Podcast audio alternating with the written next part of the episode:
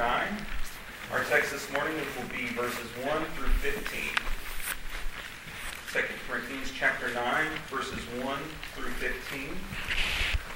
It's page 968 if you're using a Pew Bible.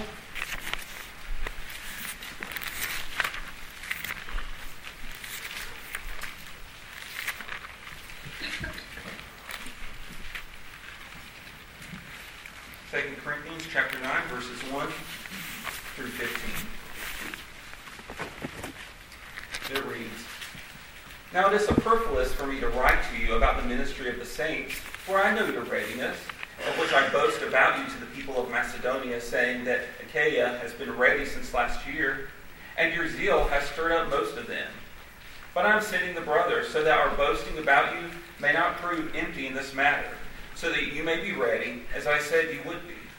Otherwise, if some Macedonians come with me and find that you are not ready, we will be humiliated, to say nothing of you, for being so confident.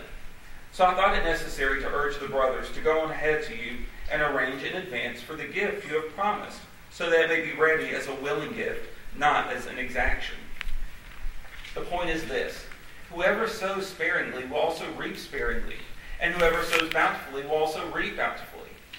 Each one must give each one must give as he has decided in his heart, not reluctantly or under compulsion, for God loves a cheerful giver. And God is able to make all grace abound to you, so that having all sufficiency in all things at all times, you may abound in every good work. As it is written, He has distributed freely, He has given to the poor, His righteousness endures forever. He who supplies seed to the sower and bread for food will supply and multiply your seed for sowing and increase the harvest of your righteousness. You will be enriched in every way to be generous in every way, which through us will produce thanksgiving to God. For the ministry of this service is not only supplying the needs of the saints, but is also overflowing in many thanksgivings to God. By their approval of this service, they will glorify God because of your submission that comes from your confession of the gospel of Christ and the generosity of your contribution for them and for all others, while they long for you and pray for you because of the surpassing grace of God upon you. Thanks be to God for his inexpressible gift. Now, I know what some of you may be thinking. The youth pastor done got a wild hair. There him two Sundays in a row and he preaches on Monday. I assure you, this is not my decision to preach on Monday this morning.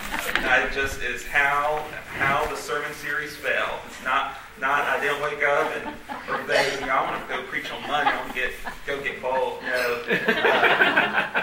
Uh, as you know, some of you may know, we're uh, in the process of renewing our church covenant. So going through different pieces of it and different aspects of the covenant to you just update it, make it a little fuller. Not that what we have is bad, but just attach scripture to what we say we want to gather uh, gather uh, around and do. And so, leading up to that, whenever we uh, vote on that uh, here, and I just want to preach through it, so we all have a solid understanding of what we what we say we want to agree to. Um, and so, way it just so happens that Sunday after the week that Gary's been gone, that, uh, we're preaching on money. So, um, so this part, uh, this is our church covenant says in regards to money. Says or, or giving says we will contribute cheerfully and regularly to the support of the ministry, the expenses of the church, and the relief of the poor, and, and the spread of the gospel through all nations. I'll read that again says we will contribute cheerfully and regularly to the support of the ministry, the expenses of the church, and the relief of the poor, and the spread of the gospel through all nations. So some scriptures attached to that is Matthew 28, Acts 1 8, and then this passage here in 2 Corinthians chapter 9. So uh, let's pray, because uh, that's always good to, to do before you preach. Father God, thank you so much for uh, this opportunity, Lord, to just walk through your word together. God, I pray that uh, your spirit would help us to hear what your word has to say to us, Lord, and that we would live faithfully in obedience to your spirit and to your word. God, we pray that your word, the reading of your word, be blessed, and that we would uh, walk away here being uh, not just hearers, but doers also. In Jesus' name. Amen. Amen. All right. So, um, in looking at this text today, we're going to break into a few parts. So, we're going to look at verses 1 through 5. That's kind of a little opener. and then we'll uh, slow it down when we get to verse 6 and kind of walk through that verse by verse because uh, starting in verse 6, we're going to see that Paul has five motivations for giving. Paul has five motivations for giving, but uh, before we get there, I just want to explain those first five uh, verses uh, quickly. Essentially, what Paul is saying here is be mindful to give because if you don't, then your faith may not be sincere. Be mindful to give because if you don't, your faith may not be sincere. That's essentially all of what Paul is saying in those first five verses.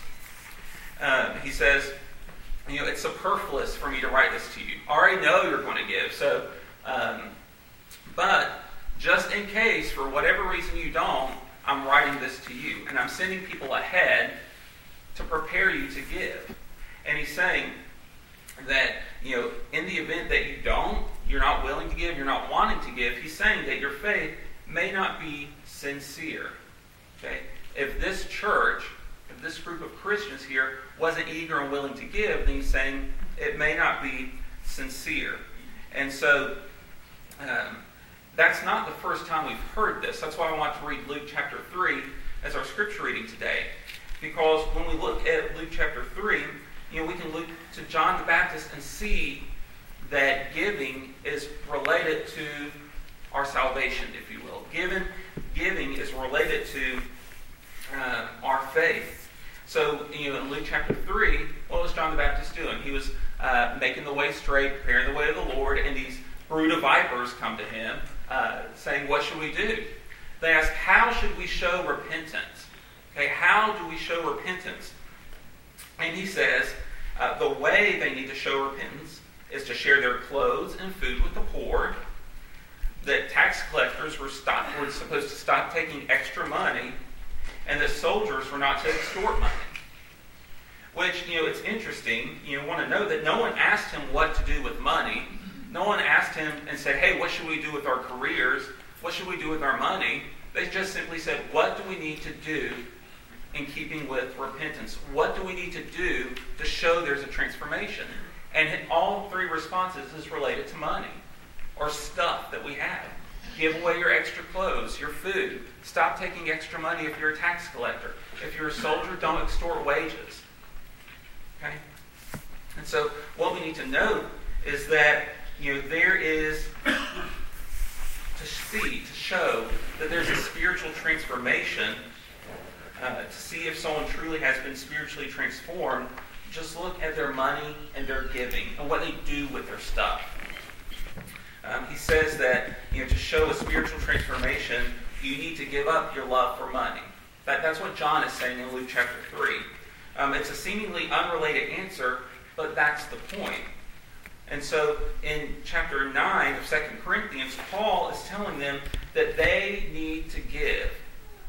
Because the danger and the fear there is that if they don't give, their faith may not be sincere, that they actually may not understand the gospel of Jesus. And so, in uh, telling him they need to give, he gives them five reasons on why they need to give. So we'll uh, walk through chapter 6, or chapter 9, verse 6, through uh, chapter 9, verse 15, through the rest of the chapter. And we're going to go over five motivators. Okay, Paul has five motivators uh, on giving. And um, if you're taking notes, this uh, sermon title this morning is God's Giving. God's Giving. And then uh, subtitle, or whatever you want to call it, is Five Motivators to Giving. Five Motivators to Giving.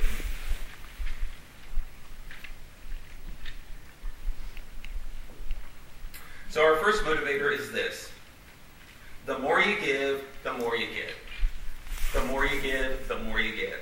And that's in uh, verse 6, chapter 9, verse 6. And I love it, you know, when you're preaching and, you know, the apostle says that what the point is. The point is this whoever sows sparingly will also reap sparingly, and whoever sows bountifully will reap bountifully. So that's his first motivator. The point is, the more you give, the more you get. So then the next question is well, what do you give and when will you get it? What do you sow and when will you reap it? If someone wants money from me, that's two questions I always have. Or, you know, what's it going for? What's the point? What, what, how much am I giving here? And what kind of return will it be? So, what are we to sow, and what are we, or uh, what and when do we reap it? And here in this specific text, the what is money. There's no doubt about it. Uh, Paul is telling them, um, and they're sowing, they're sowing money here. Um, and we can give up other things, but here Paul is specifically referring to money, and Paul uses that well known proverb for his argument. You sow what you reap. You reap what you sow. so well known, so well known. you reap what you sow. You reap what you sow. Um, and so he says if you want to reap bountifully, which who doesn't, you need to sow bountifully. And Jesus teaches that the more you give up, the more you'll get. And this teaching isn't uh, just to Paul, that's Jesus' teaching as well. The more you give up, the more you're going to get. So in Matthew 19, Jesus says that the things we sacrifice in this world will be given back a hundred times as much. The things that we sacrifice in this world will be given back to us a hundred times as much in heaven. So, in thinking about the more you sow, the more you reap, I was reminded of when I first learned about investing for retirement. I was about 22. I was sitting in a state employees credit union uh, with this lady, and I forget why I was there, but she started talking to me about investing. And she talked to me about this notion of compound interest. And you know, the illustration she gave, I was blown away by. So in, in saving up for retirement, um, you know, there's three, you know, these three different people: Michael, Jennifer, and Sam. All of them uh, donate a hundred or you know, contribute hundred and twenty thousand dollars over a ten-year time time frame. All of them donate hundred or contribute hundred and twenty thousand dollars over a ten-year time frame. Michael started in his 20s, Jennifer in her 30s, and Sam in his 40s. And after 30 years of letting that grow, Michael had $1.5 million, Jennifer had 735000 and Sam had 373000 So that's a huge, huge difference. For between Michael and Sam, that's over a million dollars difference. And they all contributed the same amount over the same time frame. They just started at different paces. And so, in thinking, you know, about retirement and those kinds of things, you know, I remember her, you know, talking to me and she was talking about you know uh, kind of like a 30 to 40 year time frame. You know, it's good to start now. If you start in your 20s, you could be a millionaire. You know, by the time you retire. And um, you know, so we are just thinking that 30 to 40 year time frame. But for a Christian and for our giving, we need to be thinking about how it will be paying off in 30 or 40 million years. 30 or 40 million years because for us, when we get to heaven, we'll be there for all eternity. I mean, we'll be there millions and millions and millions of years. For all eternity, we will be there. So, you know, Paul is saying, and you know what Jesus teaches as well, is that the sacrifices that we give up now will be paid a hundredfold in heaven. The, the things that we invest in now, we will reap a hundredfold in heaven. What we give up now, we will get greatly then. So just imagine you know, that kind of compound interest over 30 years here. Just imagine all the things that we do and give up now, how it will be repaid over the course of millions of years, over the course of eternity. Uh, Jesus taught more on money than he did on heaven and hell combined. About 15% of his teaching was focused on money. And you know, Jesus tells us to store up our treasure in heaven to sow in eternity now by giving to Him so that we can reap treasure in heaven. And it isn't wrong, you know, and that seems like kind of shady, if you will, like just there's something not right. That just seems a little self-centered, you know, putting your own personal interest. Well, I'm going to give this money now so I can get it back in heaven. Um, but it's not wrong to have a future reward as a motivator. Hmm. Because if it was, then Jesus wouldn't give it to us as an option. In several places throughout the gospel, Jesus says to give now, and you'll get it back more so in heaven. Like Jesus is using that personal motivator. Like, hey, it's okay to give it up now because you'll be well taken care of in heaven. Uh, you know, this week, uh, Apple became the world's first trillion dollar company. Trillion dollar company. And wouldn't have you invested in it before the iPhone would have come out. Like if you knew that in 2018 Apple would be worth you know a trillion dollar company, and you know the iPhone came out like 2007, what if you wanted to start investing in like 2006 in that company if you knew that in 2018 it would be a trillion dollar company? It's the same for us. We know that whatever we give in this life is going to repeat, repay a hundredfold over the course of eternity. So the question is, why wouldn't we give as much as we can? Why wouldn't we want to reap bountifully in heaven by sowing bountifully now? So, for anyone who's been a part of the church for a while, we've heard of this idea before.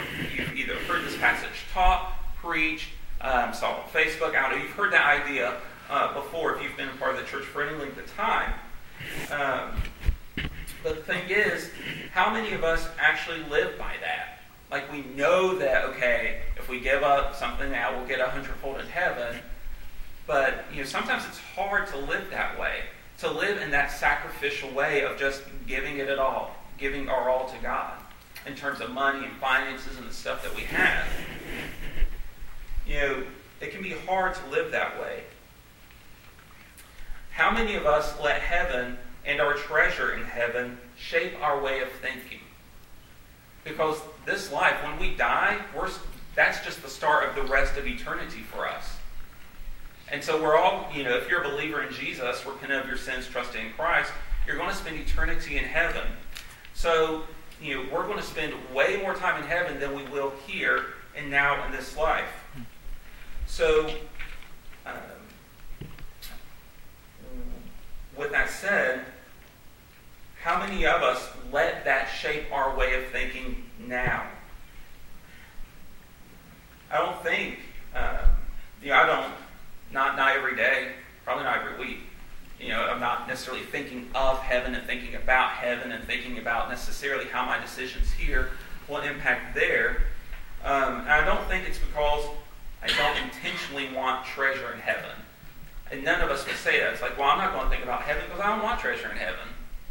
You know, I'm not going to let heaven shape my giving now because I don't want heaven. I don't want treasure in heaven. No one's going to intentionally think that. Nobody wants that. But it's more like we just don't think of heaven much in general. So when I was in my 20s and that lady was talking about retirement to me, did I start investing $1,000 a month so I could be a millionaire when I retire? No. Why? Because, well, that's 40 years away. I need to start a career, you know. That was so far to me. And for us, you know, we like to think that we can just kind of go on forever because you know, really death isn't always immediately facing us. So it may just be that we don't think about heaven very much, and which is why that future reality doesn't shape us on a daily basis. So I have a, a quote here. Um, it's from a book called Heaven um, by Randy Alcorn. Robin saw it sitting out. She said, why are you looking at this book on heaven when you're talking about money? So you'll find out. so he says this, you know, and, and, he poses some questions to help us to, to start thinking about heaven on a daily basis. Because that future reality should be guiding us today and every day. He says, setting our minds on heaven is a discipline that we need to learn. So ask yourself these questions every day. Do I daily reflect on my own mortality? Do I daily reflect on my own mortality? Do I daily realize that there's only two destinations, heaven or hell, and that I and every person I know will go to one or the other? Do I daily realize there are only two destinations, heaven or hell, and that I and every person I know will go to one or the other? Do I daily remind myself that this world is not my home and that everything in it will burn, leaving behind only what's eternal. Do I remind myself daily this world is not my home, and that everything in it will burn, leaving behind only what's eternal? Do I daily recognize that my choices and actions have a direct influence on the world to come? The decisions we make today have a direct influence on the world to come. Do I daily realize that my life is being examined by God the audience of one, and that the only appraisal for my life that will ultimately matter is His? Do we do that daily, realizing that God is daily evaluating our life, and that the only approval we should seek is His? And then do I daily reflect on the fact that my ultimate home will be the new earth, where I will see God and serve him as a resurrected being in a resurrected human society, where I will overflow with joy and delight in drawing nearer to God by studying him and his creation, mm-hmm. and where I will exercise to God's glory dominion over his creation. Do I daily reflect on the fact that my ultimate home will be the new earth, where I will see God and serve him as a resurrected being in a resurrected human society, where I will overflow with joy and delight in drawing nearer to God by studying him and his creation, and where I will exercise to God's glory dominion over his creation. That's our first motivator.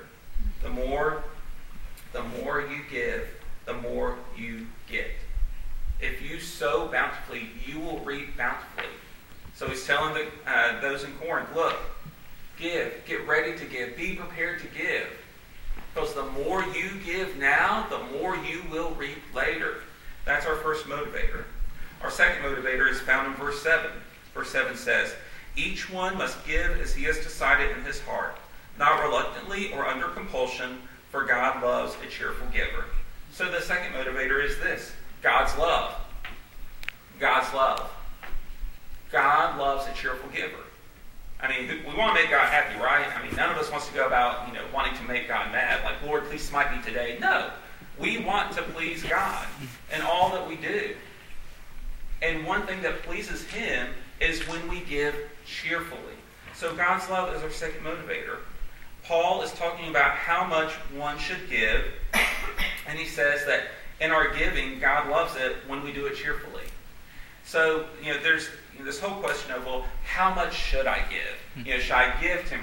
Should I give more than 10%? Is the tithe from the Old Testament bearing on the New Testament? Those kinds of things. And personally, I don't think so. I think 10% is a good starting place when you give financially to the church. Hmm. I think 10% is a good starting place, but me personally, I don't believe that that's commanded for Christians. Because Paul says right here, each one must give as he has decided in his heart, not reluctantly or under compulsion. The 10% tithe is nowhere commanded by Jesus, and it's not recommended in the New Testament, but rather the New Testament teaches that we give our all. Everything that we have belongs to God. Everything that we are, from our mind to our bodies, to our wallets, to our homes, to our cars, to our clothes, everything belongs to God, should be used for His glory alone. So, uh, you know, so I don't necessarily believe in 10%. There are other Christians that do, and that's fine. They have you know, good arguments for that as well. Me personally, I don't think so. I don't think that's necessarily bounding, you know, binding on Christians. But I do think that is a good starting place to give at least 10% to the church because of God's pattern in the Old Testament. But um, you know, that, that's one of those things that, you know, Jesus never, you know, reiterated to the church, that no apostle ever reiterated to give, you know, 10%. So, um, you know, in, in, in saying this, what Paul says here, he's just, again, highlighting and sort of repeating what Jesus did in his ministry. Because what was the Sermon on the Mount about? It wasn't just about rehashing the Ten Commandments, but it was rehashing them in a way that shows that God looks at the heart. So if we look at a woman with lustful intent, we commit adultery. Okay? If we look at a person with anger in our heart, we're guilty of murdering them. So Paul here is doing just what Jesus did many times in examining the heart. We're to give cheerfully, not begrudgingly. If we give something with the wrong attitude, then we've given a tainted offering. We've given a tainted offering to God if we give it with the wrong attitude. If we give something with the wrong attitude, we've given a tainted offering, and which we know God doesn't accept tainted offerings. Okay, in, throughout the whole Old Testament and in our Savior, every offering given to God had to be without spot and without blemish. And so, if we come to God with the wrong attitude in our giving, it's a tainted offering. Pharisees did what God commanded, but we know that God wasn't pleased with the Pharisees. They did what was, was acceptable, you know, externally, but we know their heart was wrong. That's why Jesus called them whitewashed tombs. You know, they did what God commanded, but it wasn't acceptable because it wasn't genuine. It wasn't genuine. And, you know, we're the same. We don't like it. Uh, we, we don't like it when someone doesn't do something out of sincerity. You know, we do this with kids all the time. If one kid is mean to another, you say, apologize. It's like, sorry. And, and what do we say? What do we say? Say it like you mean it. Say it like you mean it. We do that too. Okay? God wants a, a sincere heart from us, and, and we exhibit that daily. You know, say it like you mean it. We expect sincerity out of kids, out of each other. You know, if me and Robin get in a tiff, you know, or whatever, you know, and I apologize. We, you know, it didn't sound like you did, or, you know, well, it's not what you said, it's how you said it, or, you know, all those other kinds of things. We want sincerity out of people. And that's the same with God and in our giving. God loves a cheerful giver, and He wants us to be joyful. God wants us to be joyful in our giving. Uh, to quote Randy Alcorn again, he says, um, quoting Jesus, store up for yourselves treasure in heaven. Doesn't it seem strange that Jesus commands us to do what's in our own best interest? Jesus is commanding us to store up treasure in heaven. So doesn't it seem strange that he commands us to do what's in our own best interest? Wouldn't that be selfish? No. God expects and commands us to act out of enlightened self interest. He wants us to live to His glory, but what is to His glory is always to our good. Selfishness is when we pursue gain at the expense of others. But God doesn't have a limited number of treasures to distribute. When you store up treasures for yourself in heaven, it doesn't reduce the treasures available to others. So, storing treasures for ourselves, it's not a selfish act because God can abundantly give back a hundred times to everyone who does that. It's okay because we don't harm or take away in doing that. Rather, we are giving of these resources, the resources God lets us enjoy, we give them up for the kingdom so that others might come to know right. our great King and so receive the fullness of joy and pleasures forevermore. Amen. That's why we give. That's why that part is tacked on into that church covenant as well. All that we're giving, all that we're doing is for the kingdom. It's Amen. for the mission of God. So that other people can know our great King and Savior and receive that fullness of joy. And the key here is found in that parable of the hidden treasure. You know, the guy who's walking through the field, and then he stumbles upon the treasure, so he goes and sells everything that he has so that he can buy the field. And he says, in his joy, he goes and does that. Now, every time we've heard this, has anyone ever felt bad for that guy because he lost everything? No. Has anyone, none of us has ever felt bad or pitied that guy because he lost everything. Why? Because in giving up all he had, he gained everything. And he was joyful because he knew that what he found was far better than what he already had. And with our Savior, with our salvation, that's the same. When we get God, when we get Jesus, when we get that salvation, we get something that's far greater than this world and all the possessions in it could ever compare to. You know why God loves a cheerful giver? Because when we give cheerfully, it shows that we get it. That we understand God's mission. That we understand that His Son is greater than the world. Again, we do the very same thing. If we're teaching Luke to walk or to potty or to do other things, you know, we're working, working, working, and then when it clicks, he finally gets it. We're happy. We are so excited when he finally gets it. And so that's the same with us. God is joyful and cheerful when we get it. God's excited because it's a reflection that His Spirit is at work in us, that we are understanding more about who God is and what His mission is all about. Quickly, our third motivator, found in verses 8 through 10 God will supply all our needs, verses 8 through 10. And God is able to make all grace abound to you, so that having all sufficiency in all things at all times, you may abound in every good work, as it is written. He has distributed freely, he has given to the poor, his righteousness endures forever.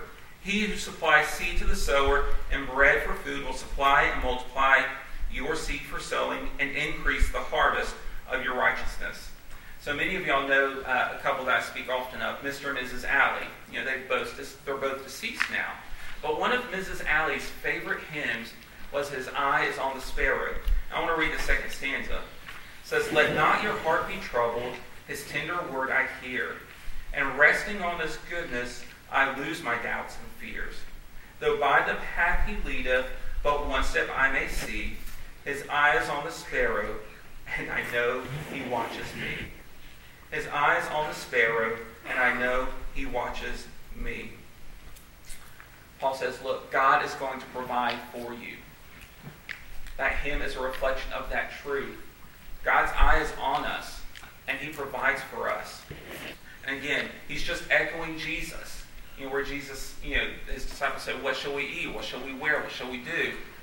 And he says, Don't worry about any of that. Seek ye first the kingdom of God, and all these things will be added to you. So, that third motivator, God will supply all our needs. So, what do we have to lose? Knowing that God will supply everything that we need, everything we need for life and godliness. God is going to give it to us. What then do we have to lose to give it all to Him? Our fourth motivator is this God is glorified by men through our giving.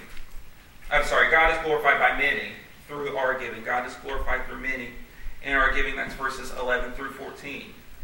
You will be enriched in every way to be generous in every way, which through us will produce thanksgiving to God. For the ministry of this service is not only supplying the needs of the saints, but is also overflowing in many thanksgivings to God.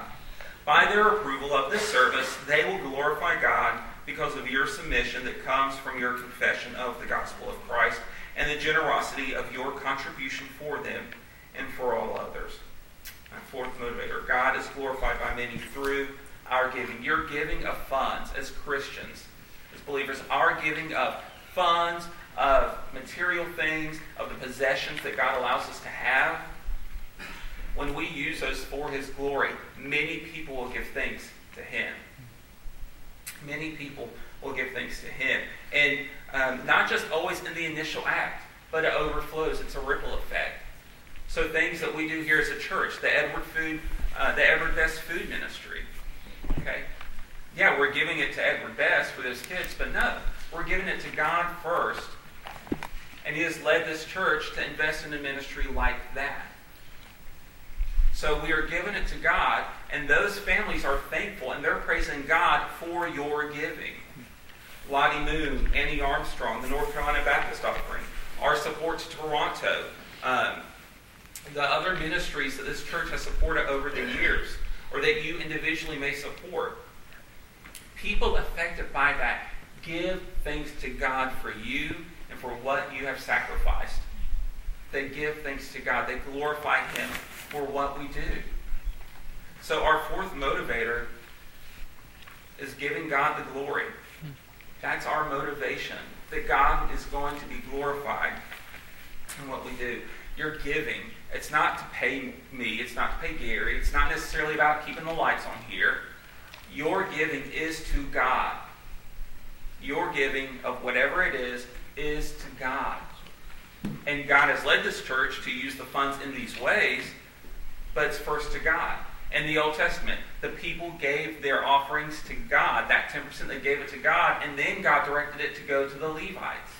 For us today, in your giving, you're giving it to God first, and this church has been led to use the funds in this way. So it's not primarily about the lights or us or other things, but it's about God's glory and making sure that we're getting the gospel to the community here and everywhere that we uh, have a presence. And then lastly, our fifth motivator, verse 15. Says, Thanks be to God for his inexpressible gift. So our fifth motivator is we give because God gave us his son. Amen.